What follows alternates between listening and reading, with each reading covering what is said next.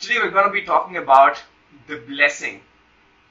Um, just before the lockdown began, uh, Kari Jobe and Cody Carnes, if you're familiar with them, if you're not familiar with them, they are uh, amazing worship leaders, uh, and they've written this song called The Blessing, and they released it just before the lockdown began. And ever since, that video went viral with over 12 million views world over. And not just that, churches world over started covering and putting up videos of their choirs singing this together, and they garnered a million uh, views. And uh, not just that, countries, uh, for example, Canada, UK, Malaysia, Portugal, South Africa, Zimbabwe, and Hawaii, uh, got their churches together and put out one video of them singing this song uh, as various churches, but as one choir. Not just that, uh, secular artists like even Selena Gomez put up her own cover of this song. Now, if you're not a Christian, or even if you're a Christian, you might be wondering, what a song to sing right now. I mean, the blessing uh, from what what we are experiencing is so far from what we would call uh, what we would usually call a blessed life. What a song to sing right now! But yet this song is catching on like wildfire. Why is that so? It is straight from the Word of God, and we'll explore that a little this morning. The reason why we feel this is because the word blessed has taken up a completely different meaning in our context and in our culture. The hashtag blessed life is now synonymous with that perfect vacation, that perfect car, uh, that amazingly plated, succulent, beautiful dish on your plate, uh, and and anything aesthetic, scenic is now uh, related or or uh, ascribed to the word the blessing or blessed. If you go on to Instagram, there are over 123 million posts with the hashtag blessed. And all of them are pictures of aesthetically beautiful things of life which are great and which are a blessing from God. So, irrespective of whether we are followers of Jesus or not, we all have our own definitions of what a blessed life is. Now, because of these preset definitions in our mind, talking about the blessed life in these circumstances might seem inappropriate during this time. But my goal this morning is to hit a reset button on our own definitions and to look to the Bible and see what does it actually mean to live a blessed life in these circumstances. I hope to unpack the word blessed and what it really means. Now the context for this chapter that we're going to be looking at from which this song came uh, is I'm pretty sure even if you're not a follower of Jesus this morning, you would know if you watched the movie The Ten Commandments or the Exodus, uh, where God's chosen nation, Israel, to bring about Jesus, was in slavery for about 400 years in Egypt, and they're freed from slavery, and they come out and they're heading towards uh, taking possession of this promised land that God gave their ancestor Abraham. Now, just before they embark on this journey, God gives them this blessing uh, that we are going to look at today. Now, after living as slaves for 400 years, they were finally going to taste freedom. For 400 years, they depended on their Egyptian masters for their survival and the provision of their needs. They were literally at their mercy.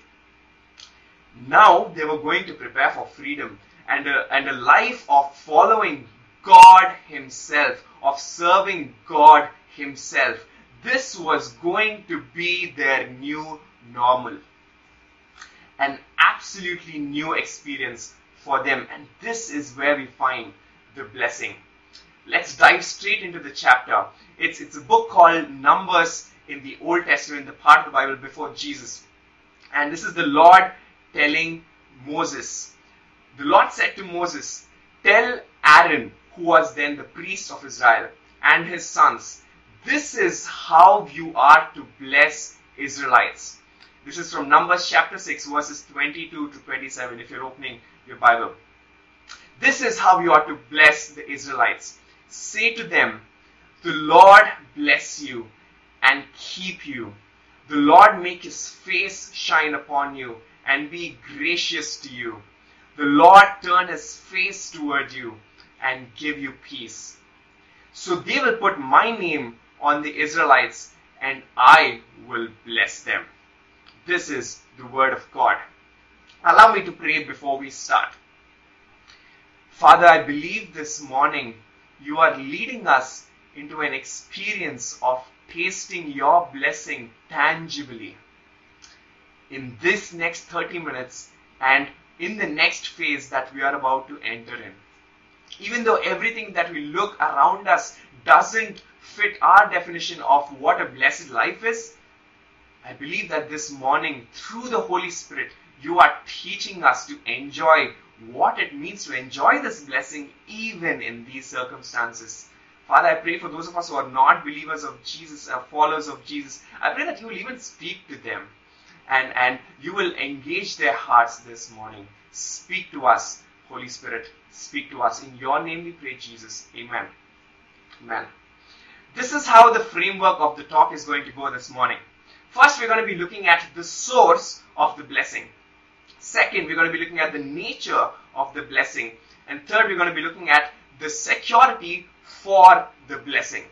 The source of the blessing, the nature of the blessing, and the security for the blessing. The source of the blessing. Look at the emphasis of the word the Lord. It says, The Lord bless you. The Lord turn his face toward you. The Lord make his face shine upon you. In a three lined blessing, the Lord, the word the Lord is repeated three times. God is making it clear to them with no confusion at all about who is the one to bless them. It is He who blesses them, not their masters, not their leaders, not the high priests themselves who are reading this blessing to them. It is the Lord Himself. Why is it needed? Don't they know? I mean, irrespective of whether we're followers of Jesus or not, all of us know that when we say God bless you, God bless you, we know that God is the one from whom all blessing flows. Why is God making it clear and repeating his name thrice? It is because oftentimes our minds might know that all blessing is from the Lord, but our hearts don't. Our minds might know, but our hearts don't. Let us see how this plays out by looking at an incident that happens right in this journey out of Egypt. Now, this is happening, uh, they're coming out of Egypt. This amazing miracle of them passing through the Red Sea happens. Now, they enter the wilderness and they are there just before they receive this blessing. This is happening. Right? Uh, what is the incident? They are free from slavery. They are now in the wilderness. They are running out of basic things like food and water for their journey. And what do they do? They look back into their slavery days and they say, at least in Egypt we had food and water. We didn't need to struggle for them. We had food and water. Now, in their new normal, even the basic survival stuff they couldn't get on their own. When they complain to Moses and give him a very tough time, Moses looks to the Lord and, and the Lord rains bread from heaven for them to eat. And he provides water from a rock for them to drink. Their dependence for even the basic in this new normal is now on the Lord, not on themselves, not on anyone else. Let us look at our new normal. We are experiencing all our support systems crumbling.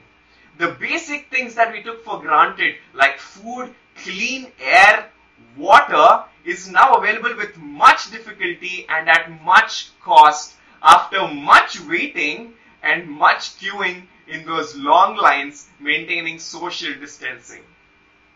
Our hard earned money is taking a dip. in the markets. What is our posture?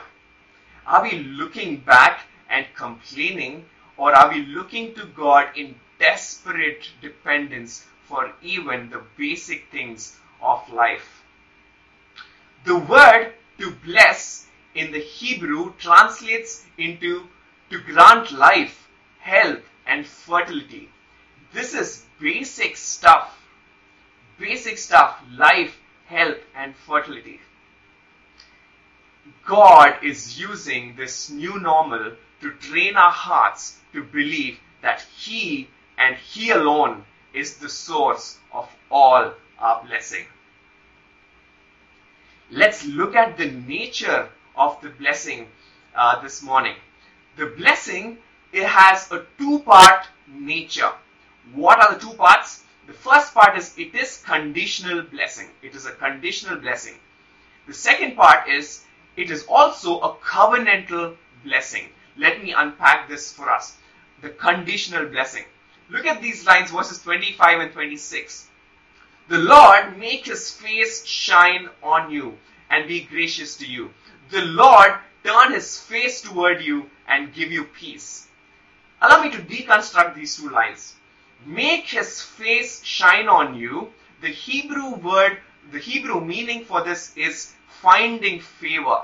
When someone makes their face shine on us, it means that we have found favor in their eyes. The second line, turn his face toward you. The Hebrew meaning for this is to find approval.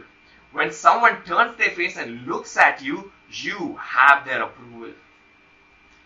Make his face and turn his face. Look at this closely. This assumes that there is a possibility of God's face not shining on them. And this assumes of a possibility that God's face is not turned toward them because God is saying, make his face and turn his face toward you. But why is that? Why is the Lord's face not, why is there a possibility of the Lord's face not shining on us and turning towards us? The answer is simple. It is because of sin. Let's look at the context in which this blessing is given. This blessing is sandwiched between five books of the law that God is giving Israel that would let them participate in His holiness and His perfection. Now, obedience to this law meant blessing, and disobedience to this law meant curse. Just as the blessing is pronounced so clearly, the curse is also pronounced very clearly in these books of law. This is a conditional blessing subject to obedience. Let me establish this from the Bible. Isaiah, a prophet, later telling the same thing to Israel, he says, But your iniquities have separated you from your God. Your sins have hidden his face from you, so that he will not hear. This is Isaiah chapter 59, verse 2. Plenty times in the wilderness, Israel, despite, despite enjoying this favor of God in many times, they look to turn away from God and desire to worship something else. Let's look at one more such incident that happens right before God gives them this blessing. Moses, he goes onto a mountain called Mount Sinai and he's receiving this law, this, these 10 commandments. And he spends 40 days over there. And uh, while he's waiting there, Israel can clearly see that Moses is enjoying this time with God and he's speaking to God, and the presence of God has descended on that mountain. But during those 40 days, these guys were growing impatient. They couldn't wait. They wanted something to worship. So what do they do? They turn to Aaron, who is their priest, and says, we want to worship something. We want something to lead us. Give us an idol. And they come together, give all their gold, put it in, and make a golden calf as an idol. A golden calf. They turn away from God and turn to this golden calf. That is what they want to worship. Every time, listen to me carefully, every time we seek the favor or acceptance of someone more than or instead of God Himself, we lose sight of His face shining upon us and turning towards us. Every time we look to someone or something to seek favor and acceptance more than God or instead of God, we lose sight of God's face shining upon us and His and His face turning towards us. Two weeks ago, how does this play out? Two weeks ago, let me share you what happened from my own experience. I was, uh, I woke up this day and I was feeling worthless. I was feeling like I'm being so unproductive. I don't know what's happening. Uh, I'm definitely not the most useful person right now. Uh, and I'm probably very unhealthily addicted to Instagram, as probably uh, most of us are in this generation. And uh, when I every time I look up to Instagram, I see my friends doing amazing stuff. I mean, they're writing beautiful songs and producing them, recording them in their own home and producing them and putting it out there. They're bringing artists together, collaborating and writing great songs and putting it out there. For a musician, I was feeling quite inadequate. I was like, what am I doing? Uh, if not that, a couple of my friends were doing specific skill workshops on Zoom with over 500 participants, and I was like, wow. And and a couple of my friends were taking into cooking and baking like professionals do, and their stuff was looking beautiful. And I was like, what am I doing? I think I'm worthless. I'm feeling so worthless. What was happening to me then? I came to a realization that I'm not enjoying the favor and approval of the many followers that others are enjoying on Instagram. In that moment, I forgot God. I forgot my worth in Jesus. I forgot what He's doing with me in this season. I was blind to His favor that I have in Jesus and His approval that I have in Jesus. I was not enjoying this rich blessing that I have in Jesus. Where are we looking to find our favor and approval in this season? In other words, what are we looking to for a blessing in this season? What does it tell us about ourselves? At the heart of it, listen to me carefully, at the heart of it, we're all desiring good things, even great things that only God can give from something or someone that is not God. We're all desiring good things that only God can give from something or someone that is not God. One of the ways to figure out what these really are is to let it actually fail us. And we couldn't have been in a better time or a setting to figure out what these are. I mean, this COVID world has shown us several ways in which the things that we actually functionally put our hope on and trust in can fail us. Allow me to talk, to, talk about one thing that all of us as artists, professionals, entrepreneurs can relate to in this season. The one place where we all as professionals, artists and entrepreneurs look to for our worth, our favor and our acceptance is our work, our careers. Now don't get me wrong, while work is a gift from God, we experience His favor and His goodness in our life through it as well. What we tend to do is, we, we tend to derive all of our worth completely from it. How does this play out? If our work is going well, uh, in this season, uh, I'm pretty sure we had seasons of unproductiveness and, and work not going well. Uh, if our work is going well, we feel very favored. We feel accepted. We feel full of worth and we feel on top of the world. One bad day at work is enough to let our entire world crumble down. Why is it that? We functionally look to our work for our blessing more than God Himself, who is the giver of all work. And oh boy, what a hit our work has taken in this season. The year end bonuses have been replaced with pay cuts and layoffs. And it hurts. It hurts. But maybe, just maybe, God in His grace is revealing to us where our true belief for our blessing actually lies.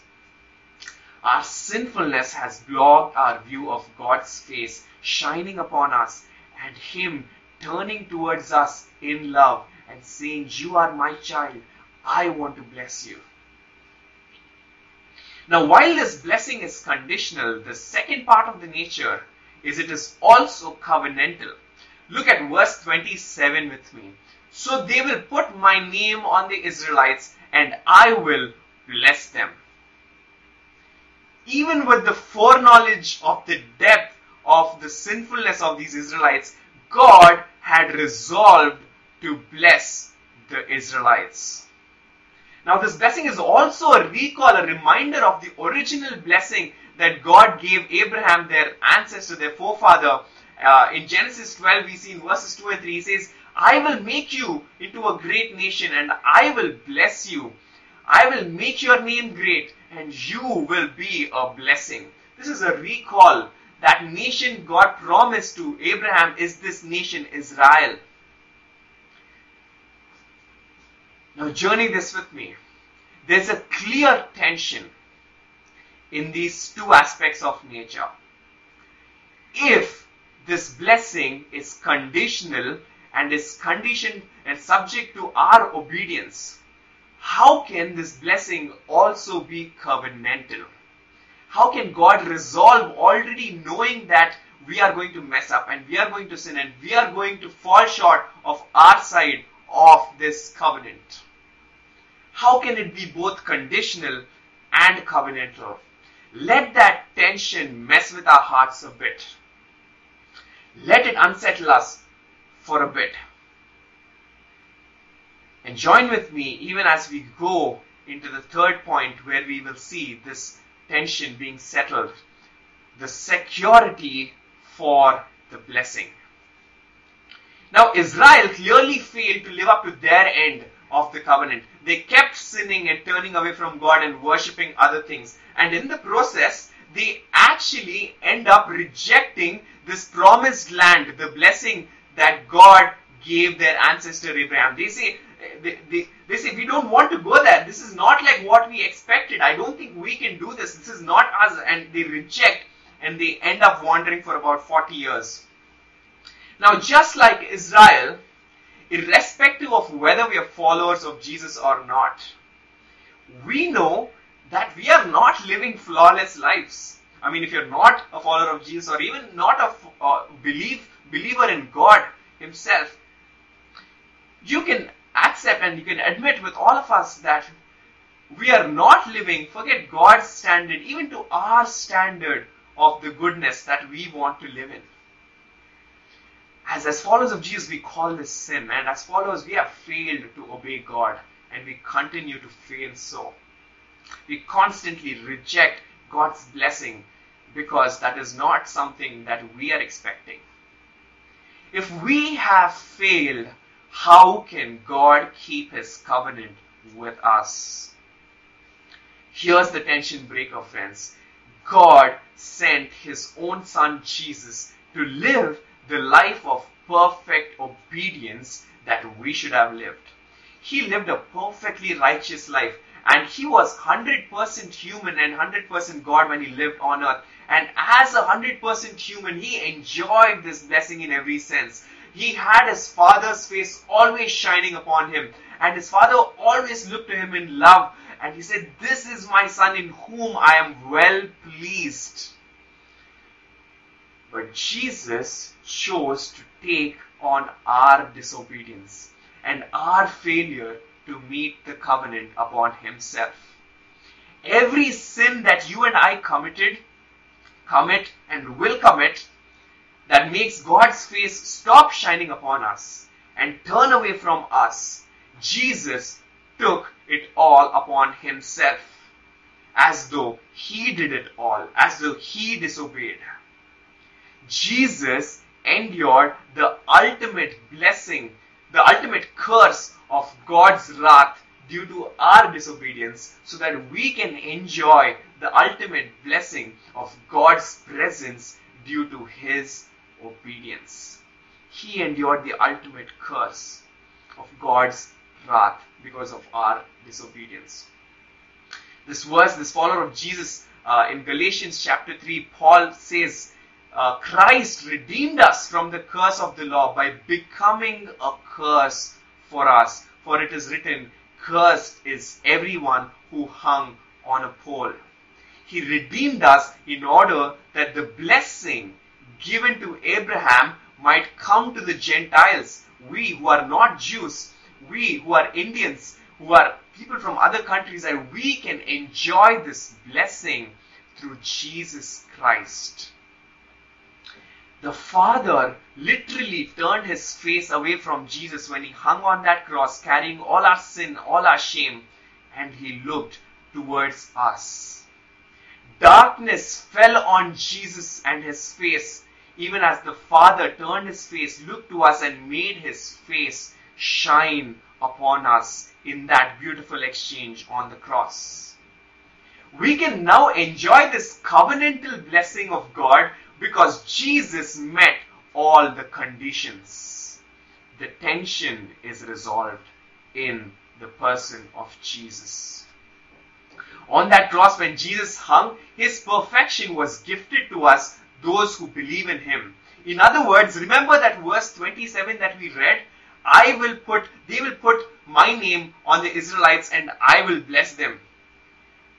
God, when Jesus hung on the cross, put the perfect name of Jesus upon each of us who believe in him so that his blessing can flow straight to us in the name of Jesus, which is put on us.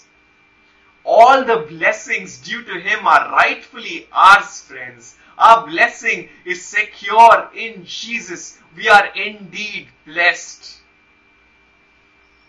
Now, as followers of Jesus, or even as non followers of Jesus, if you're just exploring, we might have this question. All of this is great, it sounds great, but how can I practically enjoy this blessing through the pain that I am going through? This is my question too. How can I sing this song, The Blessing, and enjoy it? Allow me to share a true story. In 1844, a young Irishman called Joseph Scriven. Uh, he, he, he travels, he completes his education abroad, and he goes home to marry his sweetheart.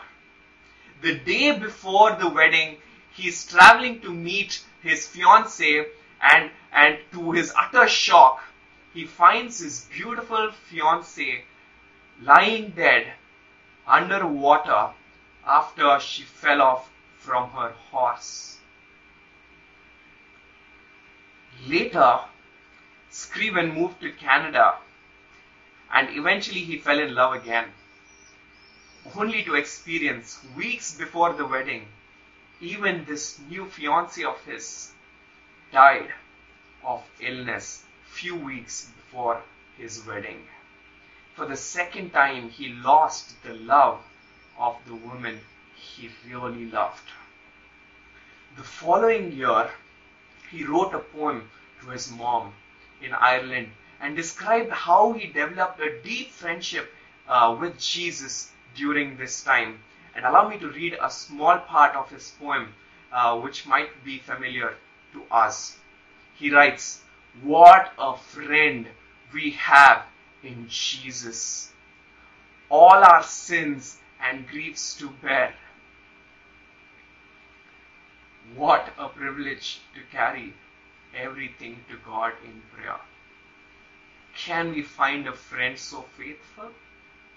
Who will all our sorrows share? Jesus knows our every weakness. Take it to the Lord in prayer. Through the pain of the loss of his loved ones, Scriven experienced the ultimate blessing of God Himself and His friendship. Listen to me carefully. The ultimate blessing of God is for us to enjoy His presence unhindered by our sin or circumstances. The ultimate blessing of God is for us to enjoy His presence unhindered by our sin or circumstances. In fact, our experience of God's blessing becomes real in the seasons of pain more than the seasons of prosperity. Our experience of God's blessing becomes real in the seasons of pain more than seasons of prosperity. Allow me to pray even as we rest in the friendship and the presence of Jesus during this hard time. Jesus, we want to thank you, Lord. It is only in you that we can enjoy this blessing. It is only in you that God can turn his face and say, I will bless you. I will make my face shine upon you. I will turn my face toward you in love. Because on that cross, God turned his face away. He, he shone his face on us and darkness filled you when you hung on that cross. In this time, in this difficult time, we can still experience the rich blessing of the very presence of God who has not forsaken us because he forsook you on that cross. Your father forsook you so that I, his child, can enjoy his presence. In this time of difficulty, I can lean in to you and your friendship. My God is welcoming me into his embrace, and I am not forsaken. Though the night is dark, we are not forsaken. Thank you for this rich blessing to enjoy God Himself in this season. We worship you. In your name we pray, Jesus. Amen.